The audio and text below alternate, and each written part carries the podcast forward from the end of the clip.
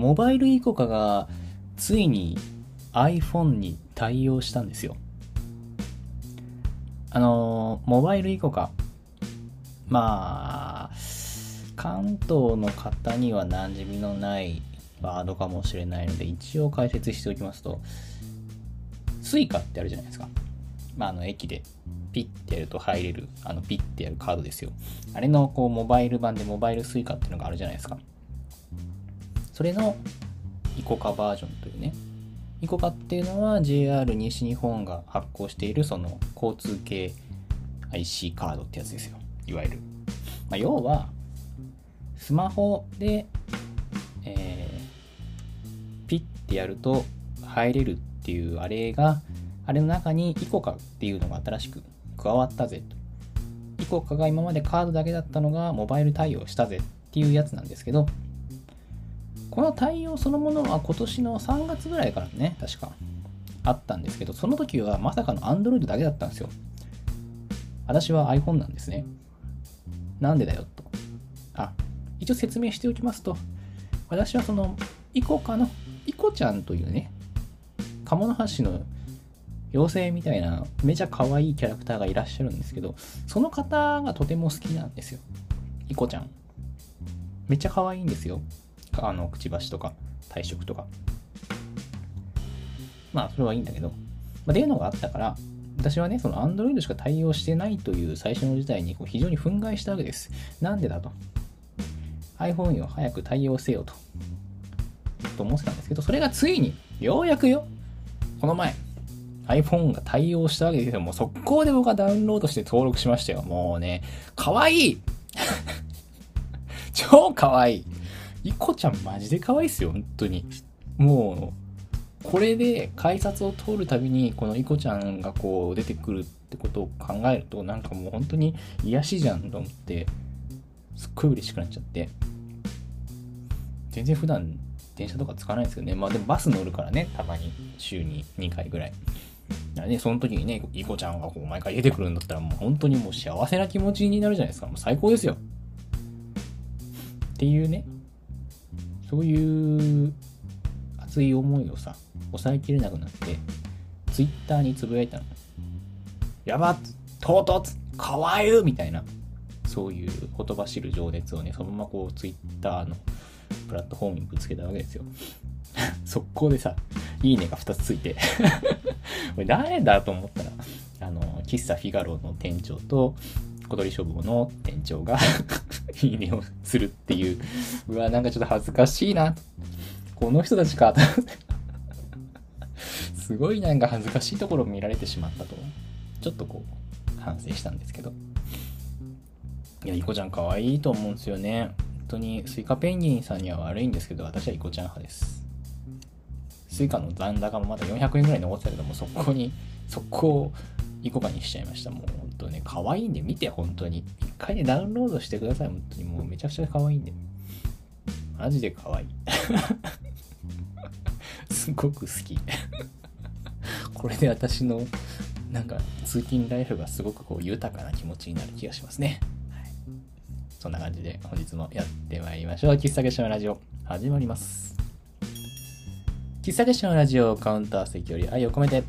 こんばんは。この番組は進出鬼没の喫茶店、喫茶結社がお送りするラジオの中の喫茶店です。喫茶店のカウンター席でマスターとおしゃべりするようなラジオをコンセプトに、カフェ喫茶店の話や実店舗開業を目指す道のりの実況、皆様から寄せられたマスター GT を話にも適度に合図値を打ち、涙あり、笑いあり、サクラあり、やらせありで毎週金曜22時頃、 note、Spotify、SoundCloud、ポッドキャスト等でお送りしてまいります。はい。ちなみに今の私のスマートフォンはですね、そのモバイル ICOCA 導入記念ということで、もう壁紙をね、イコちゃんにしてね、ロック画面と壁紙をね、もう全部イコちゃんにして、もう非常にこう、イコちゃん重しておりますね。もう、毎回こう、画面を開けるたびに、スマホのこう、電あの、なんていうの、画面をオンにするたびに、こう、うわ、かわいいっていう気持ちになるというね。はい。ということで、今夜の一杯をいただきましょう。今夜はですね、えー、日野茶さんという方がね、京都に、京都で活動されている野草茶をブレンドされている方なんですけど、野草茶って何ぞやというと、まあ、えー、まあ、日本で身近に生えている野草を報じてブレンドしたっていうふうに、まあ、説明書きには書いてらっしゃるんですけど、まあ、なんかおやつ葵でもそうなんだけど、よくお世話になってて、私も個人的にすごい好きなので買っちゃうんですけど、いただきます。あー、美味しい。今日はスミカっていうブレンドのお茶をいただいております。あの、いや、そう茶なんでね、カフェインがなくて、すごくそういう意味でも飲みやすいっていうのと、このね、ほんのりとじんわりと優しい味わいがね、非常に、なんて言うんだろう、しみる。あー、なんか優しいね。お腹に優しい気がするよ。あー、ブレンドごとに結構また個性が変わっていて、スミカはなんだか個人的にはすっきりと飲めるような気がしてとっても好きですね。はい。それでは今日もいっぱい喋ることあるんで、さっさかやっていきましょう。今週の喫茶結社のコーナーです。このコーナーは今週1週間を振り返って、喫茶結社の活動がどんな感じだったのかを振り返るコーナーでございます。6月も最終週でしたね。えー、今週は日曜月曜いつも通りのパーラー喫茶結社やっております。とはいえね、パーラーもその6月のこの営業終わったらもうあと7月のね、4回 ?5 回ぐらい何回だろうね。残り少ないんでね。あ、でもまあ月曜日はやるよ。月曜日はやるんですけど、日曜日の営業は残り1、2、3、4、5回か。でございます。はい。ということは一旦置いといて、そう、そんなね、日曜日残り少なかったんですけど、今週の日曜日はすごい暇でしたね。なんか、この何ヶ月か稀に見る暇さというか、もうこんな暇なんだみたいな感じの暇さでした。まあ別にそういう日がたまにないと疲れちゃうので全然楽しいし、むしろ来てくれたお客さんとゆっくり喋る時間があったのは非常に良かったなと思いつつ、大体こういう日って僕は今、日曜、月曜と2日間やってるんですけど、片方がすっごいお客さん少ない時って、もう片方がすごいお客さん増えたりするんですよね。なんかこう、トータルで帳尻が合うような感じになっていて、今週もそんな感じでしたね。月曜日はまあまあ忙しかったような気がします。まあ、忙しかったとはいえ、お客さんとゆっくり喋る時間もあったし、忙しかった時間もあったぐらいの感じなんですけど、だから結構、そう、と最終的に作仕込んだ料理はだいぶ8割9割ぐらいほとんどなくなって売り切れなくてよかったっていう感じだったんですけど。残りは私のまかないになるというね感じでございますが。あれね。こうさ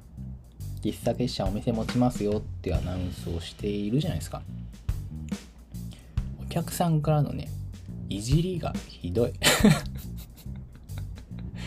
あれなんですよ、この、常連のね、お客さんが、月曜日を月曜日、しかも月曜日、月曜日は今後木蓮やるのよ。木蓮、今後も月曜日はやるんだけど、月曜日に来たお客さんが、その、コーヒー、僕のね、注文するときに、いやーでも、喫茶者のブレンド、もういつ飲めなくなるかわかんないしなとか言いながら頼むわけよ、ブレンドを。まあ、いつ来れるかわかんないし飲んどくか、みたいな感じのノリで頼むわけ。いやいやいやいや、月曜はいるし、みたいな。今後もいますよ。っていうね、やりとりを。一人じゃないの。何人か同じ感じのノリで来るわけですよ。常連さんが。もうさ、な、何と思って。なんで僕の扱い方そんなうまいのみんなって すごいなと思った。いじってくんじゃんと思って ひどいなと思って。いますからね。全然月曜日はあの今後も継続して身目年いるんで。日曜日はね、日曜日に来るお客さんがそれを言うなら、わかるよ。ごめんなさいって感じになるけど、月曜日いるし。っていうか、新しいお店にも来てよ。っていうね、やりとりを散々こう、常連の方とね、させていただきまして。本当にね、あの素敵な常連さんに恵まれてね、楽しいですよ。いやーね、一人じゃないってのがまだネックだよね。複数名同じノリで来るから。またこういうことをラジオで話すと同じようなことをさ、言う人が増えるんだろう知ってるよ。やだな。ね、そんな感じでね。いや、よくしていただいてますよ、全くよ。はあ。まあそういうこともありつの日曜月曜日の営業でございましたね。今週の主なトピックで言うと、源湯さん、あの、私が一番好きな銭湯で、まあ京都の円町のあたりにある銭湯なんですけれども、っていうか、うちの近くにある銭湯なんですけど、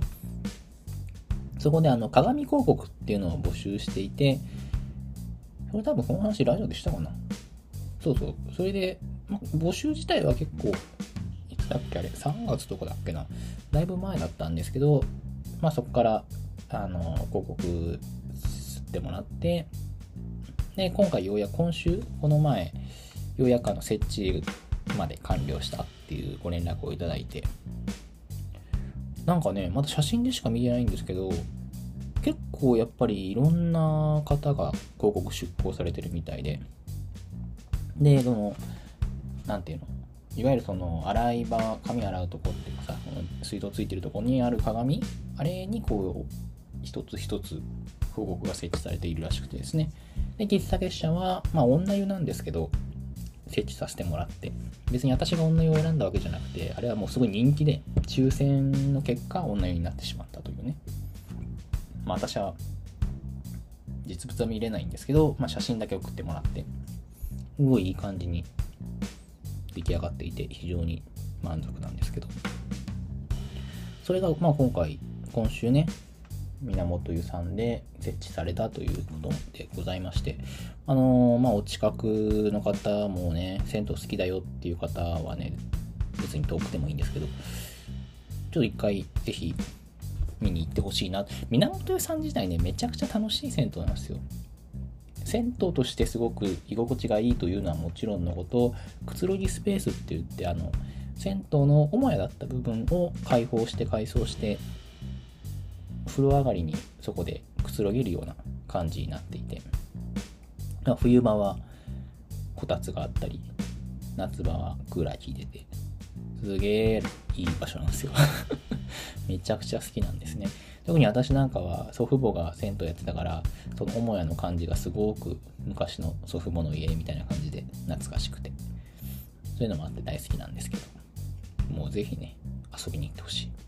そんな銭湯の一つなんでねで、その広告に関して言うと、その広告をその入稿したタイミングでは、設置時期がなんかまだはっきりと決まってなかったんだよね。6月になったら設置すると思いますぐらいの感じだったから、まあ、6月の上旬って言われたんだっけな。で、さ、喫茶結社のそのお店持ちますよ情報の解禁がちょうど6月のまあ上旬ぐらいに多分解禁になるだろうけど、その解禁より先に広告出ちゃったらまずいなっていうのがあったから、まあそんなね、喫茶店の広告なんで見てる人少ないかもしれないけど、なんとなくそこでこう情報が先に出てしまうのはまあ好ましくなかったけど、この広告1回出したら、1年間はあの置いてもらえるということなので、その1年間全く新しいお店の広告ができないのも非常にもったいないなっていうのもあって、非常にこう、間を取った表現といいますか なんかこう、ぼぼやかした感じの ふわっとした広告になっているんでね。果たして広告としてどうなのかとは思うんだけど。まあ、もし行かれた方はね、見てみてください。まあ、もしかしたらそのうち、インスタとかにもいただいた写真をあげるかもしれないけれども。はい。そんな感じでね、源湯に広告出稿してまいりました。さてさて、まあ、今週はあとはね、まあ、実店舗開業の準備をいろいろ進めているというところで、今週から新コーナーです。喫茶結社の実店舗計画。ついに実店舗開業が決まった喫茶結社開店までの急ピッチの準備の様子をお届けするこのコーナーです。ということでですね、今週はその開業準備ということで、ただまあまだね、あの物件の受け渡し自体はこれからなので、あんまできることも多くなかったんですけど、まあ、まずね、飲食店として一番重要な営業許可の申請というものをやらなきゃいけないんですよ。まあ、要するに、えー、まあありますよね、そのさ、飲食店でさ、たまにこう貼ってあるじゃないですか。このお店、このお店は保険衛生的に営業していいですよっていうね、許可を、いわゆる保健所とかで申請して検査して OK こうっていうね、いいですよっていう許可証をもらうんですけど、まあそもそもその許可証をもらうためには、その要件、この厨房なら OK ですよっていう基準に合ってなきゃいけなくて、その基準に合わせるために、そもそもじゃあ基準ってどういう感じなんですかっていうのを、まず最初に相談しなきゃいけないんですね。相談して、そこから、えー、まあその正しい形、まあ工事をするなり、新しい設備入れるなりして、正しい形に、その許可が下りる形にして、そこで許可の申請をして検査してもらうっていう流れになるわけですよ。で、今回、まあ、まあ、初回のご相談ということで、ちょっくらですね、京都市的にはあの保健衛生センターっていうところがあって、そこに行って相談をしてくるっていう感じなんですよね。で、行ってきました、今週。実を言うと、その京都市の保健衛生センターで営業許可の申請とかに行くのは初めてじゃなくて申請っていうか相談とかっていうのもまあおやつ葵が工房移転をした時とかなんかそういういろんなタイミングでちょこちょこそういう衛生の許可の申請とかそういうところに立ち会うことが多くてなんとなく場所と雰囲気は知ってはいたんですけどとはいえなんか自分がね、自分の手でやるとなるとまたちょっとこう違ったドキドキもありまして、まあ初回のね、相談なんで、これからどうしていけばいいかっていうのを気にくなんだだけなんだけど、まあ、ちょっとドキドキしますよね。でもなんか意外とね、っていうかね、まあそのおやつ葵の時もそうだったんだけど、担当の方ね、すごく優しいし、なんか親切な方がね、多分、偶然じゃないと思うんだよね。このおやつは多い時とか他の時にもすごい親切な方に当たったから多分ね、めちゃくちゃ親切な方多いんだなと思った。保健衛生センター、京都市。あそこでこういろいろお話伺って、まあ、言うて今回はまあ、いわゆる、えー、なんていうの、ああいうの、居抜きか。居抜きでお借りするような形になっているから、まあ、ほぼほぼ、その、内装というかね、設備的には問題ないですよっていうふうに言っていただいて、まあ、あとは書類書いて申請して検査してもらって書類もらうみたいな感じになりますと。まあなんか、まあそんなに確かに大丈夫だろうなっていうのもあったけど、まあ実際ね、やっぱそうやって相談するとすごくこう、ほっとする気がしますね。うん。なんか、よかったと思って。なんとなくさ、こう、いや、私だけかな。飲食業の人ってこう、保健所ってものに対して若干こう、怖さがあるじゃないですか。別に悪いことしてるわけじゃないんだけど、保健所ってすごくこう、厳しい検査をする人たちみたいなバイアスがすごいかかっていて、どんな感じで来るんだろうみたいな、ちょっとドキドキ感はあったんですけど、まあねすごく丁寧にこうこういろいろご説明いただいて非常に心の荷が下りた。というかすっきりとした気持ちで後後にすることができました。だからそういうだから今回は本当に居抜きだったからスムーズにいったっていうのもあるけどもし自分でね今後こう改装してお店を持つなんてことがあったとしてもなんかこう心を強く持っていけそうな そんな気がしますね。うん。保健衛生センター怖くないって感じです。はい。ということでね、まあ、えー、次週の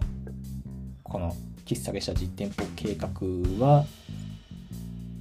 あれですね、ようやく物件の鍵をいただいて、実際のあの店舗に入るというところがございますので、その辺りまたお話できればなと思います。はい。さて、あ結構喋っちゃった。もうこの時点でだいぶ喋っちゃいましたね。お茶飲もうと。あのこの前、この前っつってもね、もう2週間ぐらい前になっちゃうんですけど、よいしょ。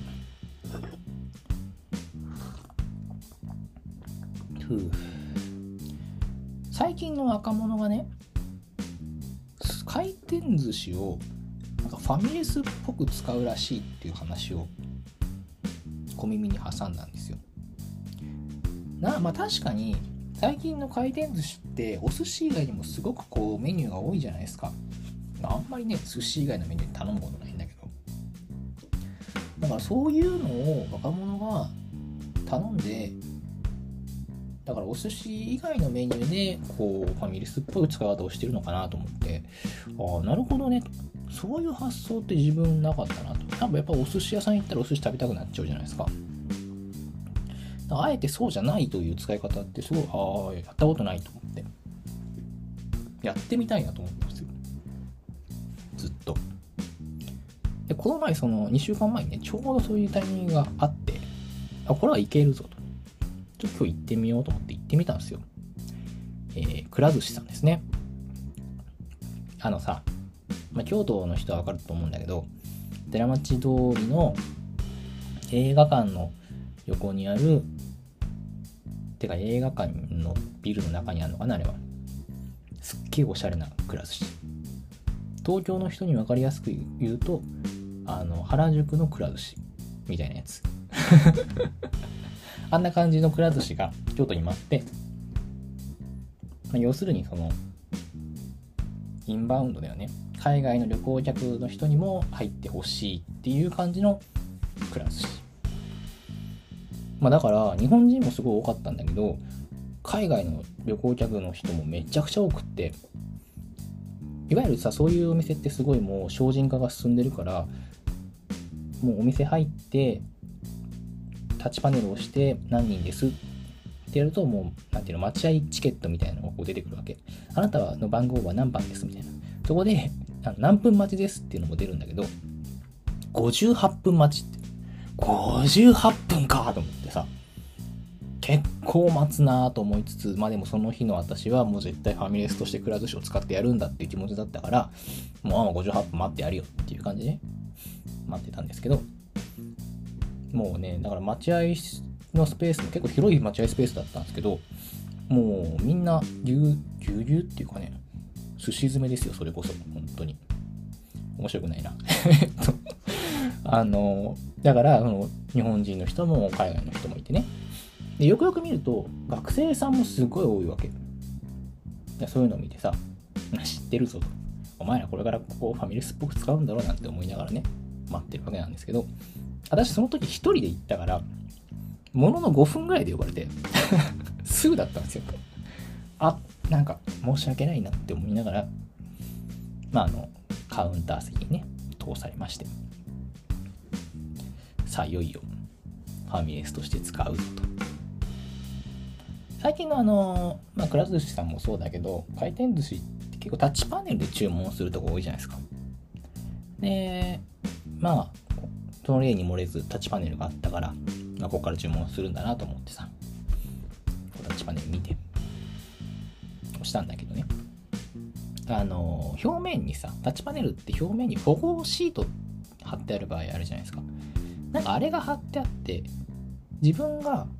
思ってたよりも指が滑んなかったんですよ。なんかちょっとこう、引っかかる感じっていうかね、キュッキュッって感じの保護シートが貼ってあって。でさ、あろうごとに、なんか、間違えて押しちゃって、3回ぐらい。ピッピッピッみたいな。指滑んなくてね。そしたらさ、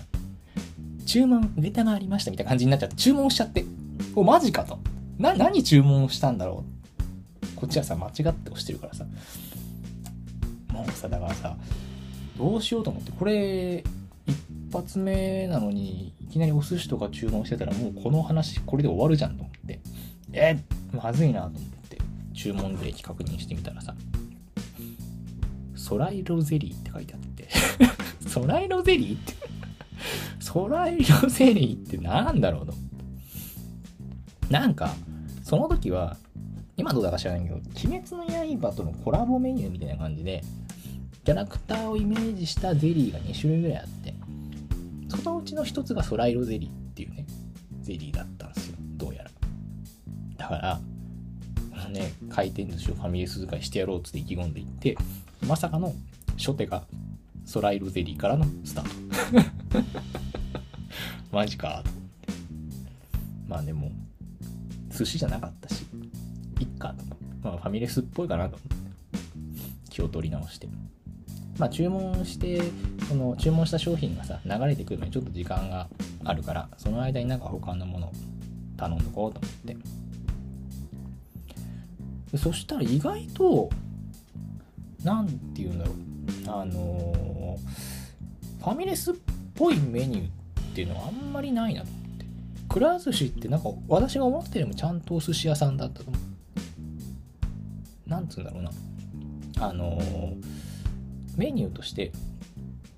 まあ、お寿司はもちろんいっぱいあるんだけど、他のお寿司以外のメニューが、うどんか、ラーメンか、揚げ物だったんですよ。まあ、あとデザートってのもあるけど、あと、その、うな丼ってのもあったんだけど、うな丼は別になんかファミレスっぽくねえなと思って、まあ、除外したんですよ。で、その日、あの夜にくら寿司行ったんですけど、お昼がうどんだったんですね。だから、まあ、うどんもなんか、昼うどんで夜もうどんはちょっと違うかもと思って、まあ、ラーメンかな。で、ラーメンと、なんか醤油ラーメンがね、すごい美味しそうだったのよ。その、出汁が効いてそんな感じするね。お寿司屋さんの醤油ラーメンってなんか出汁が効いてそうな気しません？わかんないけど、美味しそうだなと思って、醤油ラーメン頼んで、でさ、まあ、あと揚げ物だよね。ファミレスといったらやっぱこう、ポテトをダラダラ食べるのがいいかなと思ってさ、ポテト頼んで。で、そんなそうこうしてるうちに、空色ゼリーがさ、来るわけよ。注文の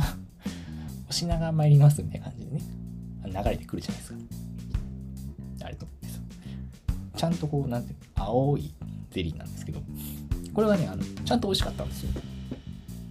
ソーダっぽい感じのゼリーなんですね。で、なんかこの上に乗ってるピスタチオがちょっといい感じのアクセントになってて、ああ、普通に美味しいと思って。まあ、寿司屋だけど。寿司屋で1食目がゼリーだけど、なんか美味しいなと思いながら食べながらね。で、そうこうしてるうちにさっき注文してたラーメンとポテトが同時に来るわけですよ。あ、来た来た。でそしたらさ、このラーメンがなんかすごいこう、なんていう、容器がすごい物々しいって、お弁当箱みたいな容器に入ってて、僕さ、その、お寿司屋さんでラーメンなんか頼んだことないからさ、こんな感じで来るんだって。まあ、要するにこの汁がこぼれないように、ちゃんとこう蓋を止めてるんですよね。お弁当箱的な、こうチンってやつで。そういう物々しい感じでね。でもラーメン普通に美味しくて、普通にっていうか結構美味しかったんですよね。麺がなんかすごい太麺で独特だったんですけど、スープが醤油ってかなんか醤油豚骨みたいな感じの、豚骨？豚骨？魚介？あれまあいいや。えー、なんか、ちょっとこう濃厚なスープだったんですけど、なんか、しょうん、醤油豚骨っぽい感じの美味しいやつだったんですけどね。で、なんかこうさ、あラーメン美味しいななんて食べながら。で、ポテトね、まあ、普通に美味しい、なんつうのかな、美味しいカラオケで食べるポテトみたいな感じの美味しさ。美味しいじゃないですか、あれ。僕好きなんですけど、カリカリっとしてるね。でふと、あの、お皿をね、入れられないことに気がつくわけですよ。いわゆるくら寿司ってあのビックラポンってあるじゃないですか。お皿5枚入れると、あの、ガシャガシャみたいなのが回せるやつ。で僕はあれ結構楽しみにして、毎回こうビックラポンやるの方でこう選択しちゃうんですけど、そういう寿司じゃないメニューにお皿ついてないんだね。初めて知りました。ああ、ビックラポンできないのかと思って。ちょっと残念だななんて思いながら。ふとこう我に返るんだけど、次どうしようかなって。だってね、その寿司以外の選択肢がうどんおわラーメンおわ漬物あ揚げ物か。うどんおわラーメンおわ揚げ物の3択で。まあうどんも何種類かあるしラーメンも何種類かあるし揚げ物だって何種類かあるんだけどもうさラーメン食べてポテト食べてるわけ。また揚げ物はちょっとしんどいしまたラーメンもなんか違うだろうって。うどんはラーメン食べた後にうどんは違くねえと思って。どうしようと思っ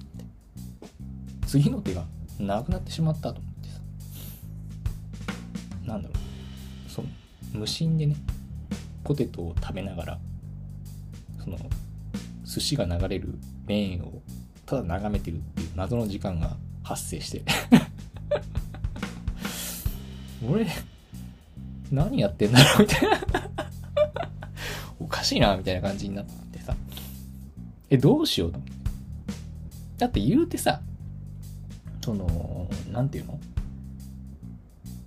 このくら寿司入ってか食べたものがねソライロゼリーとラーメンとポテトなのよ。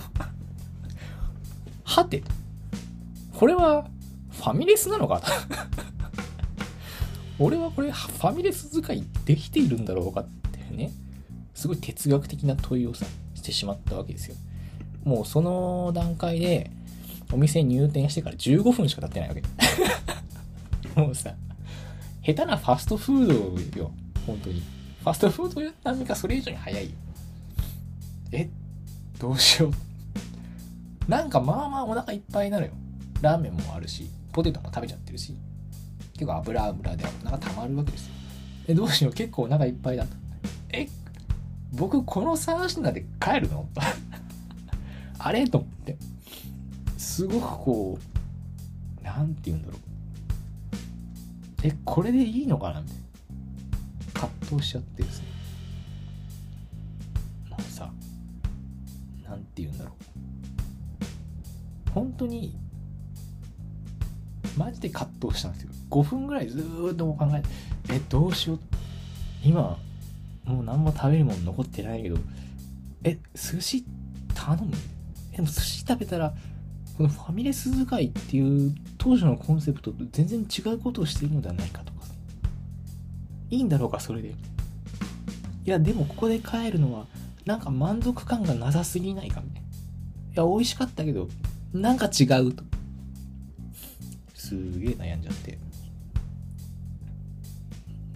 そうね悩んでる時に、ま、いわゆるカウンター席だからレーンに向かって座ってるわけなんだけどそのレーンの向こう側にボックス席があって直接は見えないんだけどなんとなくこう隙間からこう気配とかね話し声とかがこう聞こえてきてさどうやらなんかこの学生の男の子の集団がね座ってたっぽいんだけどワイワイ楽しそうに食べてるっぽいんだけどなんか彼らがなんか寿司食ってるっぽくてなんかそれを見てあなんか美味しそうだな 楽しそうだなと。寿司食べようかな。頼んじゃいましたね。寿司。中トロと。白身魚の切り落とし分がなんねめっちゃうまかった。今日一でうまかった。やっぱね寿司屋は寿司がうまいね。いやーなんかねびっくりした。こんなに美味しいんだと思って。まあある程度のね満足感を得てねさあ帰るかと思ってあのお会計してたんだけどふとその時にね思ったんだけど、まあ、確かに若者は回転寿司をファミレス使いファミレスっぽい使い方をするって聞いたことあるけどあれって別にファミレスっぽい使い方をするからといって寿司を全く食べないとかそういうことではないのでは？ファミレス若者ァミレス使いする回転寿司でも寿司食うんじゃねって思っちゃったって。いや回転寿司行ったらやっぱ寿司食べたいですよね。うん。それが一番なんか楽しいんだろうなって思いました。はい。はい、えー、喫茶結社のラジオではお便りを募集しております。お悩み質問、最近ハマっていること、マスター聞いてよって話なら何でも OK です。メッセージが採用された方には、喫茶結社のラジオオリジナルステッカーを差し上げます。ラジオのキャプションのリンクからぜひぜひお送りくださいませ。また、ラジオの収録後記や写真などノートの喫茶結社のラジオのマガジンに掲載しております。ノートで喫茶結社と検索していただきますと出てくると思うので、こちらもどうぞ合わせてお楽しみください。はい。いやー、ね、回転寿司は楽しいですよね。僕すごい好きなんですけどね。うん。まあ、くら寿司の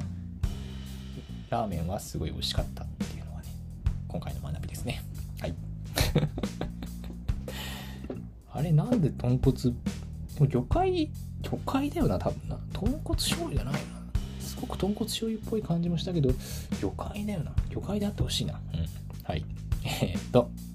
それでは今夜のお別れの一曲のコーナーです。この番組では毎週お別れの一曲をご紹介しております。ネットラジオなので放送することはできないので、勝手に検索して聴いてくださいね。ノートのラジオのページ、Spotify のキャプションにはリンクを貼っておきますので、そちらからもどうぞお楽しみください。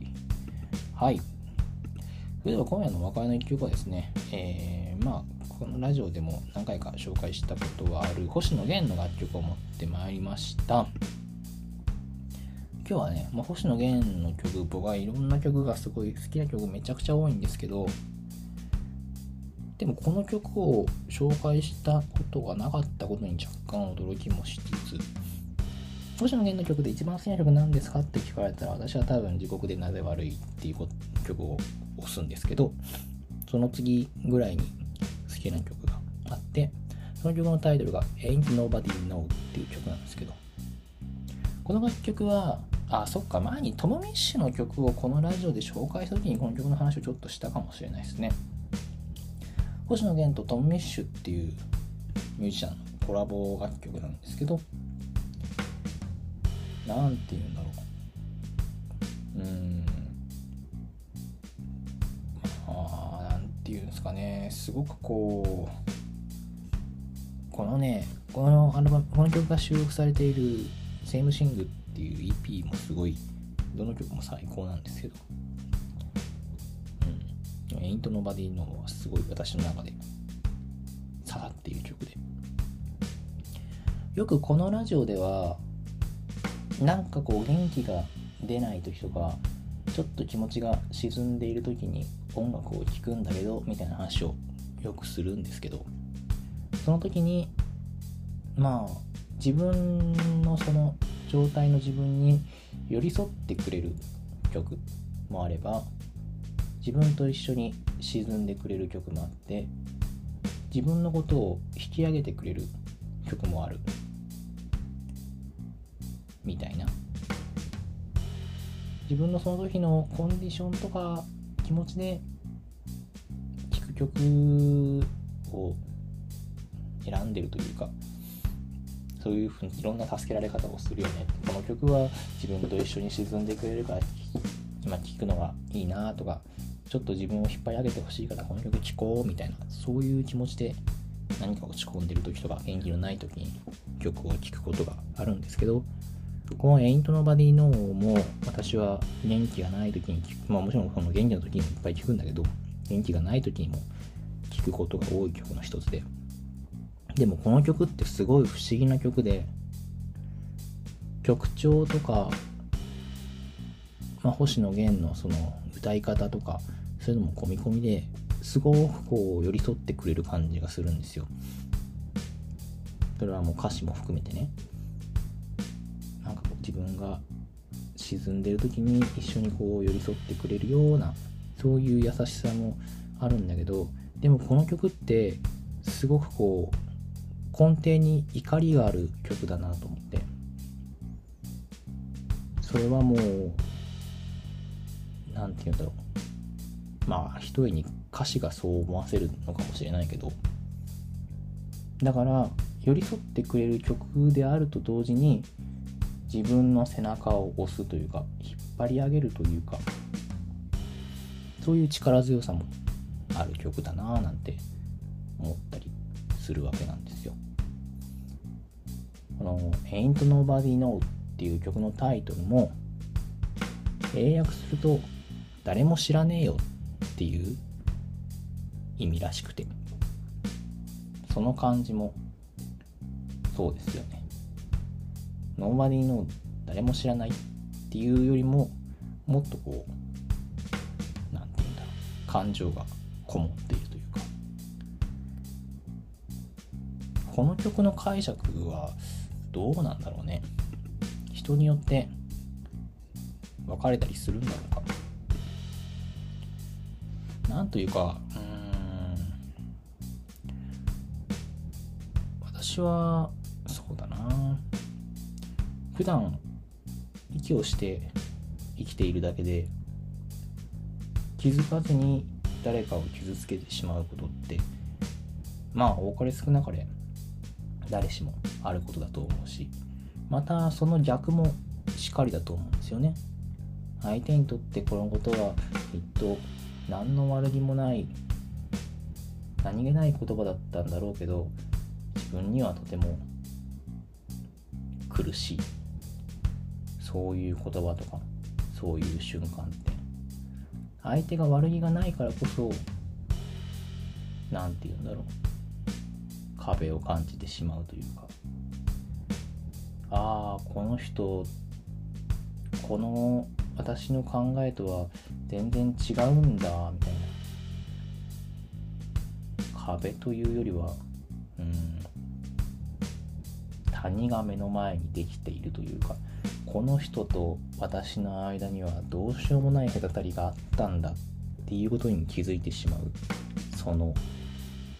寂しさと苦しさ。まあその谷は実はちょっと歩み寄れば飛び越えられるようなものだったりすることもあるんですけど。でもそれをこう毎回期待するのも強制するのも難しいよなっていうところで。諦めてまあそういうことだよねってふうって 息を吐いてしまう方が利口な気もするんですけど。まあそれはそれでしんどいよねっていうそういう曲だなと思っていて。悪気がなければそうだしもしそこに何か悪意があったらそれを感じてしまったら余計にしんどって なるわけで。この曲のフレーズですごく好きな歌詞があって「卑劣が肩を叩けば笑顔は唾の代わりさ」これはすごくしびれるなって思ったんですよね。唾を吐く代わりに笑顔で答えろって言うんだぜ。かっこいいですよね。それが星野源がよくラジオとかでも言ってるのが自分をバカにした人とか自分のことをないがしろにした人に対する一番の仕返しは自分が楽しそうにすることだ自分が幸せになることであるっていうふうなことをよく言っていて殴られたら殴り返せじゃなくて嫌なことされたら笑顔でいることが唾を吐く代わりであると。かっこいいですね。それがまたタイトルの Ain't Nobody Know って誰も知らねえよっていうところにつながってくるというか。だからこの曲はすごく優しいあったかいちょっと湿り気のある曲なんだけどそれと同時にすごくこう根底には怒りがあって畜生めっていうような そういう何て言うのかな。うん。そういう怒りを持ちながらも怒りはあるんだけどあるからこそ自分たちが幸せになるのが一番の復讐であると。そういうスタンスの楽曲なんだろうなと思うと。なかなかこう勇気の出る曲だなと思いますね。これねすごくミュージックビデオもめちゃくちゃ素敵なのとミュージックビデオとリリックビデオってのもあってリリックビデオがねまだいいんですよ。いやーなんかねそれはもう YouTube で見れるんでね。ぜひ見て興味ある方は見てほしいなって思うと。星野源がこの歌詞をこの題材を選んで歌にするっていうのがなかなかこう星野源の考え方というか見ている世界の一端が見れるような気がしてそれもまた面白いなと思いますね、まあ、歌詞の中では何て言うんだろう。一人と一人のうんうん恋愛模様というのはなんか違うんだけど心のやり取りっていう感じの歌詞なんだけどなんかそれ以上にうん勇気をもらえるような気がしています。高ですよ。この最後もう歌詞のねなんだろう。全全体的にかっこいいんですよね。この曲がこの優しい感じのテンポでこの歌詞なのがすごくかっこいいというか。うん。すごくこう勇気の出る曲だなと思います。なんとなく今年の夏は非常に湿度が高かったり気温がわけわかんなかったり雨が降ったり降んなかったりと体調がねめちゃくちゃになりがちでで体調がめちゃくちゃになると大体精神もめちゃくちゃになるので自律神経とかそういうやつがかなりしんどくなってしまうのでまあきっとこのラジオを聴いてる方の中にもねなんか今年いつもよりしんどいんだけどみたいな方もたくさんいらっしゃると思うんですけど。まあ無理をしないでっていうのは簡単だしね。私も言うんだけどさ、まあ、とはいえね